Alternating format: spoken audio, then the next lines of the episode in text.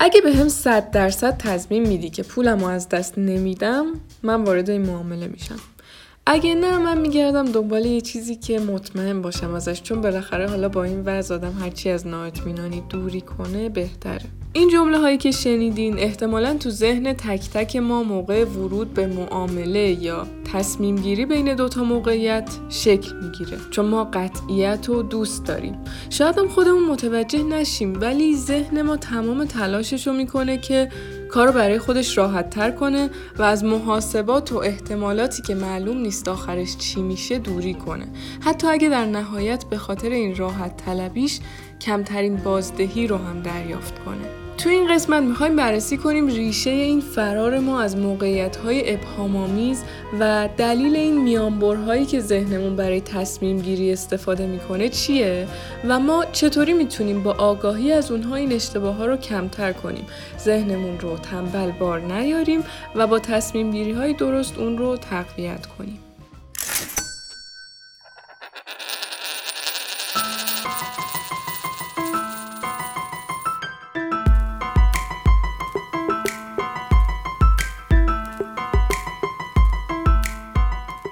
سلام من مریم سعیدی هستم و شما دارید به اپیزود 13 هم از فصل دو پادکست اکوتاک گوش میدین.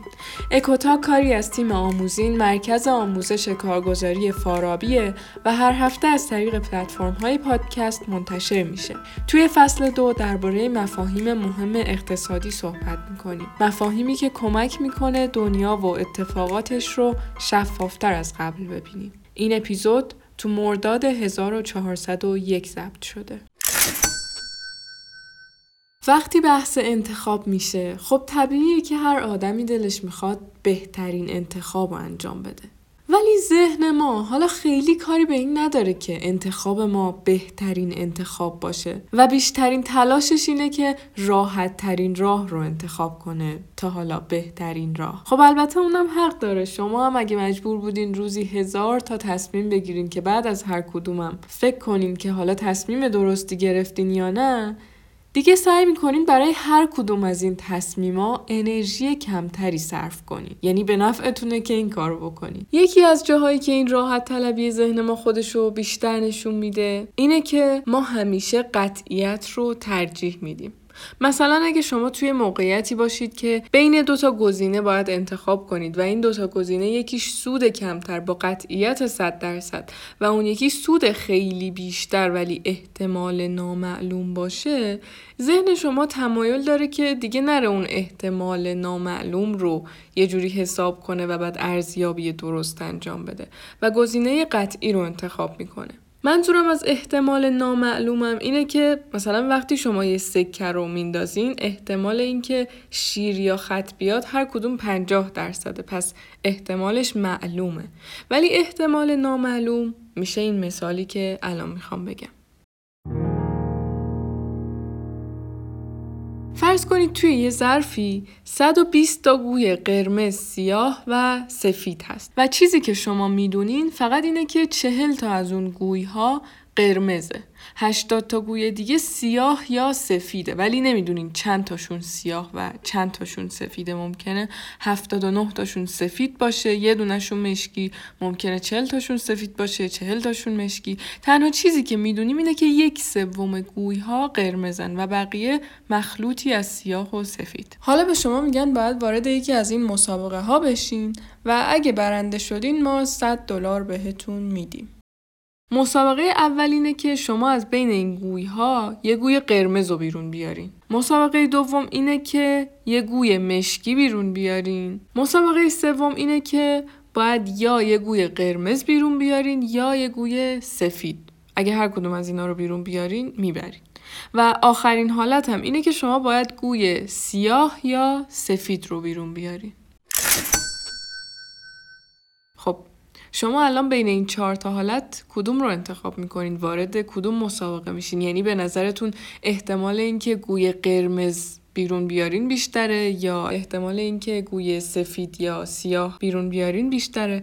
البته حالا موقع مطرح کردن این مسابقه برای اون آدم ها انقدر توضیح ندادن بهشون. فقط این چهار تا مسابقه رو براشون توضیح دادن. شما انتخابتون کدومه؟ به نظرتون تو کدوم یکی از این مسابقه ها برنده میشین؟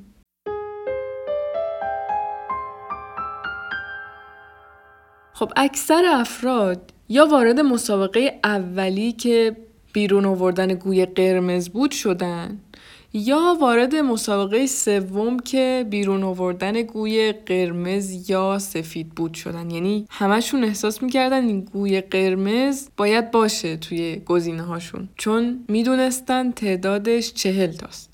و احتمال بیرون اومدن گوی قرمز معلوم بوده. ولی احتمال بیرون اومدن گوی مشکی یا سفید نامعلوم بوده. یعنی چون نمی‌دونستیم چند تا گوی مشکی و چند تا گوی سفید وجود داره احتمالش نامعلومه. پس اکثر آدما رفتن سر اون چیز قطعی که می‌دونن اون گوی های قرمز. در صورتی که این انتخاب اقلانی بوده به نظرتون؟ ما گفتیم احتمال قرمز بودن این گوی ها فقط یک سومه و با احتمال دو سوم یا گوی سفید بیرون میاد یا گوی مشکی. یعنی انتخاب اقلانی اینه که با احتمال بیشتری گوی مشکی یا سفید بیرون میاد. ولی ذهن ما دیگه دیده این گوی های قرمز از همه در دسترس تره. احتمالش رو با یه قطعیتی می‌دونه و همه اینا و گفته بذار این گزینه رو انتخاب کنم. این آزمایش رو آقای دنیل السبرگ تو سال 1961 انجام داده بود و فهمید که برخلاف چیزی که نظریه مطلوبیت انتظاری می‌گفت که الان توضیحش میدیم تو ذهن آدم ها یه فرار از ابهامی وجود داره که باعث میشه یه چیزی رو صرفا چون قطعیت داره به بازده های جذاب دیگهی که احتمالش مشخص نیست ترجیح بدن. قبل از اینکه این نظریه ارزش انتظاری رو توضیح بدیم یه چیزی رو بگم یه نکته ای که اینجا غیر از این پارادوکس السبرگ مطرحه framing effect یا اثر قالب بندیه یعنی اگه تو همین آزمایش به شما می‌گفتن که دو سوم این گوی ها سیاه یا سفیدن و یک سومشون قرمز شما با احتمال کمتری دچار اون اشتباه می. چون این مسئله یه مدل دیگه ای برای شما بیان شده بود توی قالب دیگه ای. یه نکته دیگه باز اینه که کلا قطعیت همیشه هم چیز خوبی نیست. مخصوصا تو ادبیات علم شما هیچ چیز رو نمی‌تونید قطعی بگین و همیشه احتمال خطایی رو در نظر می‌گیرین توی مکالمه ها و تصمیم گیری های ما هم همینه دیگه مثلا وقتی شما می‌بینید یه نفر با قطعیت یه گزاره ای رو میگه خب یه جای کارش اشکال داره دیگه. مثلا قطعا این پروژه شکست می‌خوره. قطعا این نیرویی که استخدام کردیم بازدهی خوبی داره. قطعا این سرمایه گذاری نتیجه خوبی میده. این جمله های قطعی در کنار اینکه باعث میشه شما خیلی متعصب به نظر بیاین خب جمله های خیلی دقیقی هم نیستن دیگه. البته الان هم نمیشه به صورت قطعی گفت که قطعیت چیز خوبی نیست و بده. ولی تجربه نشون داده در اکثر مواقع یه عاملی وجود داره که ممکنه ما تو محاسباتمون حسابش نکنیم و یا اصلا همه چی اونجوری که ما فکر می‌کنیم پیش نره دیگه. حالا در نظر گرفتن همه اینا همه این framing effect و احتمال اینکه چیزی طبق خواسته یا پیش بینی ما پیش نره و همه اینا فقط با گذشتن از اون لایه سطحی صورت مسئله به دست میاد. یعنی کافیه شما یکم از اون سیستم اتوماتیک تصمیم گیریتون فراتر برین و مسئله که باهاش مواجهین رو بیشتر تحلیل کنین. تو این مسئله السبرگ هم همین بود دیگه. یعنی اگه شما می‌گفتین خب من احتمال بیرون اومدن گویی های قرمز رو دارم حالا باید احتمال بیرون اومدن گویی های سیاه یا سفید رو هم داشته باشم تا بتونم تصمیم درستی بگیرم. اگه این کارو می‌کردین احتمالا گزینه دقیق تری رو انتخاب می‌کردین. البته اگه اشتباه بود جوابتون. خب برگردیم سراغ اون نظریه هایی که می‌خواستیم بگیم. نظریه هایی که السبرگ باهاشون به این تناقض رسیده بود.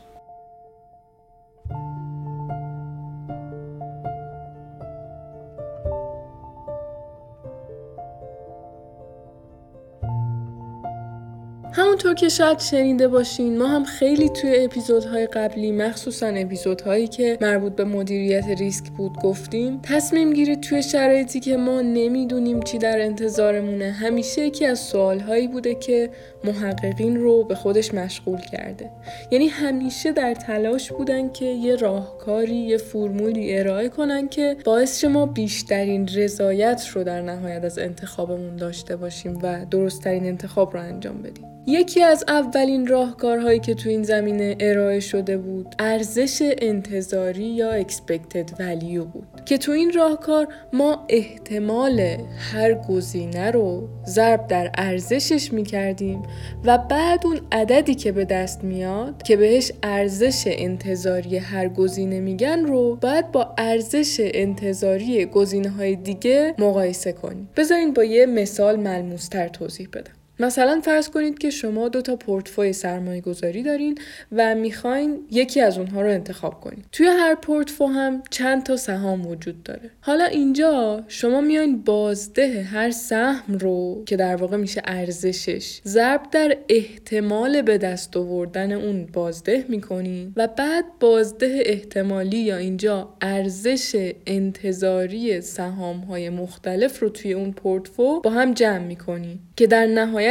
ارزش انتظاری اون یه دونه پورتفو به دست بیاد. حالا این کار رو برای اون یکی پورتفو هم انجام میدین و در نهایت ارزش انتظاری هر پورتفویی که بیشتر بود اون رو انتخاب می‌کنی. بعد از این نظریه دانشمندا اومدن گفتن آخه اینجوری شما سلیقه همه آدم ها رو با هم یکسان در نظر گرفتی. ممکنه یه چیزی که منو خیلی خوشحال می‌کنه برای یکی دیگه حالا اونقدرم مهم نباشه یا در واقع ارزش یه گزینه ممکنه برای همه یکی نباشه. مثلا بردن 50 میلیون توی لاتاری برای من یه اندازه مهمه ولی ممکنه برای یه نفر دیگه انقدر ارزش نداشته باشه. پس اینجا مفهوم مطلوبیت شکل گرفت و تو این فرمول به جای ارزش جایگذاری شد و نظریه مطلوبیت انتظاری یا expected utility شکل گرفت. توی این راهکار احتمال وقوع یه گزینه رو ضرب در مطلوبیتش می‌کردن تا در واقع مطلوبیت انتظاری به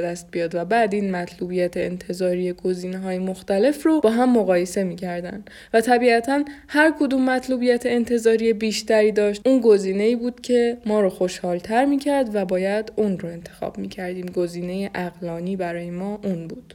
گذشت و گذشت تا اینکه آقای السبرگ با همین آزمایشی که توضیح دادیم متوجه شد که انگار یه تناقضی بین رفتار آدم ها و چیزی که دانشمندها توی تئوری مطلوبیت انتظاری و ارزش انتظاری ارائه دادن وجود داره. اونم اینه که افراد لزوما بر اساس احتمالات عمل نمی‌کنن و وقتی یه گزینه قطعی می‌بینن ذهنشون به طرز عجیبی دلش می‌خواد اون گزینه رو انتخاب کنه و اصلا دیگه خودش رو درگیر محاسبات و مطلوبیت و احتمال و اینا نمی‌کنه. یعنی دیگه نمی‌بینه که خب مطلوبیت انتظاری این گزینه برای من بیشتره پس اون رو انتخاب کنم. میگه من اصلا کاری ندارم اون چقدره.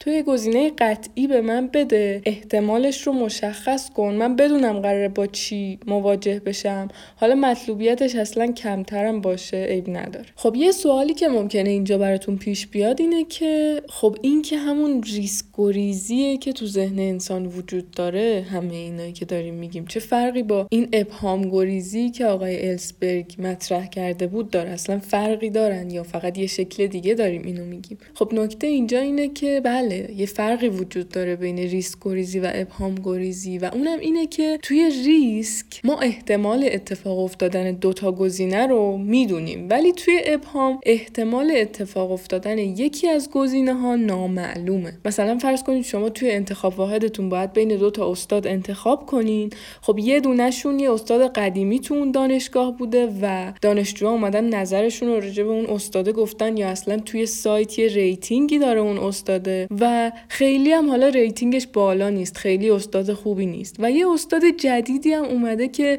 هیچ نظری ثبت نشده براش هیچ ریتینگی نداره. حالا شما اگه بیاین چون هیچ اطلاعاتی از این استاد دومیه ندارین اون استادی رو که نمرش پایین بوده رو صرفا چون می‌دونین قراره با چی مواجه بشین انتخاب کنین دچار این مسئله فرار از ابهام شدین. یعنی چون دیگه نیومدین احتمال خوب بودن اون استادی که جدیده و هیچی ازش نمی‌دونین رو حساب کنین تو تصمیم گیریتون این مسئله اتفاق میافته. ولی توی ریسک همونطور که گفتیم احتمال اتفاق افتادن دوتا گزینه مشخصه و شما اگه ریسک گریز باشین اون گزینه ای رو که احتمالش بیشتره رو انتخاب می‌کنین حالا این رفتار ذهن ما چه اثری توی مسائل مالی و جزئیتر چه تأثیری توی سرمایه گذاری کردن ما می‌ذاره؟ فرض کنید شما سهام یه شرکتی رو به قیمت 5 دلار خریدین و حالا خود اون شرکت بهتون پیشنهاد میده که می‌خواد اون رو از شما به قیمت 10 دلار باز خرید کنه. یعنی شما 5 دلار خریدین اون می‌خواد ازتون 10 دلار باز خرید کنه اینو. ولی شما از اون با توجه به تحلیل بنیادی که انجام دادین می‌دونین که ارزش ذاتی سهام این شرکت 15 دلاره. یعنی اگه سهام رو به قیمت 10 دلار به خود اون شرکت نفروشین و صبر کنین به احتمال زیادی با توجه به اون تحلیل بنیادی که کردین می‌تونین به اون 15 دلار برسین. ولی خب از اونجایی که اون 10 دلار گزینه قطعیه احتمالا افرادی که این خطای شناختی رو دارن سهامشون رو به خود اون شرکت میفروشن.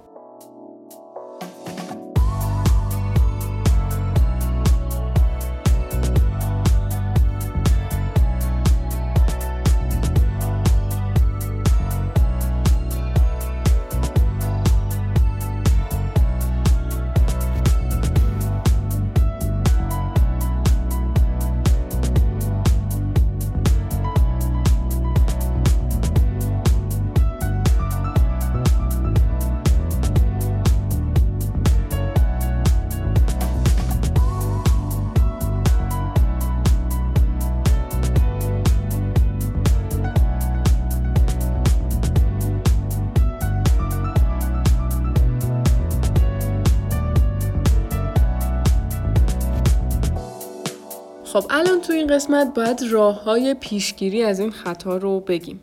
ولی ما تا همین جاش هم که گفتیم اصلا این خطا وجود داره و معرفیش کردیم نصف راه اومدیم. همینجوری هم این حرف رو نمی‌زنم و در این رابطه آزمایش شده و دیدن کسایی که از خطاهای شناختی ذهنشون بیشتر اطلاع دارن کمتر اون اشتباهات رو انجام میدن چون به کارکرد ذهنشون آگاه ترن دو تا گروه رو مورد آزمایش قرار دادن. آزمایشش تقریبا شبیه همون آزمایش السبرگه به این دوتا گروه میگن که شما باید وارد یکی از این لاتاری ها بشید. یا وارد لاتاری بشید که 50 درصد شانس برد دارین. یا وارد یه لاتاری دیگه بشید که پول بیشتری به شما میده ولی احتمالش کمتر از 50 درصده. یا احتمالش اصلا معلوم نیست و گنگه.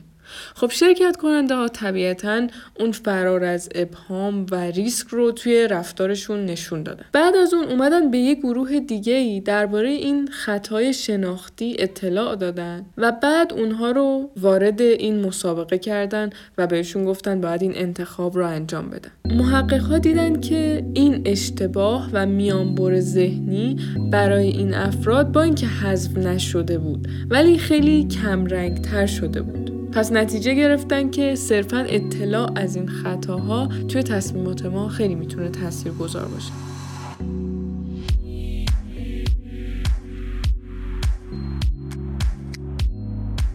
راهکار کلی برای برطرف کردن این خطا اینه که خیلی وقتها به تصمیم گیری نگاه فعالانه تری داشته باشیم. یعنی به جای اینکه به صورت اتوماتیک گزینه قطعی و کم ابهامتر رو انتخاب کنیم باید سعی کنیم چیزی رو که درباره اون گزینه به ظاهر پیچیده تر نمی‌دونیم بفهمیم و فواید بالقوه‌ای که می‌تونه برامون داشته باشه رو شناسایی کنیم. حالا اگه از جنبه بازاریابی هم بخوایم به این قضیه نگاه کنیم کاربرد دیگه دونستن این خطا اینه که شما وقتی می‌خواین یه محصولی رو به مصرف کننده بفروشین باید بدونین که آدم ها از ابهام و مشخص نبودن بدشون میاد. و اگه احساس کنن محصول رقیب شما حتی یه ذره اطلاعات بیشتری بهشون میده و واضح تره میرن سراغ اون.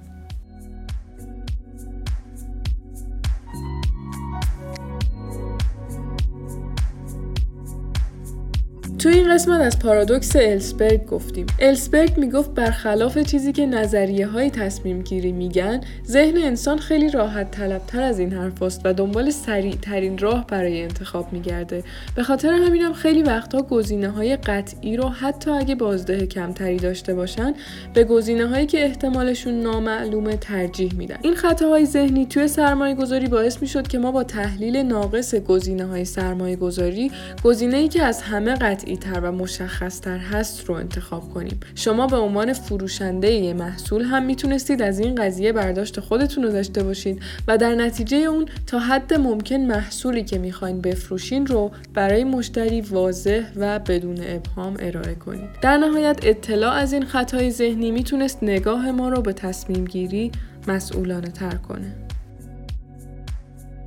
امیدوارم که از شنیدن این قسمت لذت برده باشید و براتون مفید بوده باشه. نظراتتون رو حتما توی قسمت کامنت ها برامون بنویسین یا از طریق ایمیل اکوتاک برامون بفرستین. تا هفته بعد مواظب خودتون و کسایی که دوستشون دارین باشین.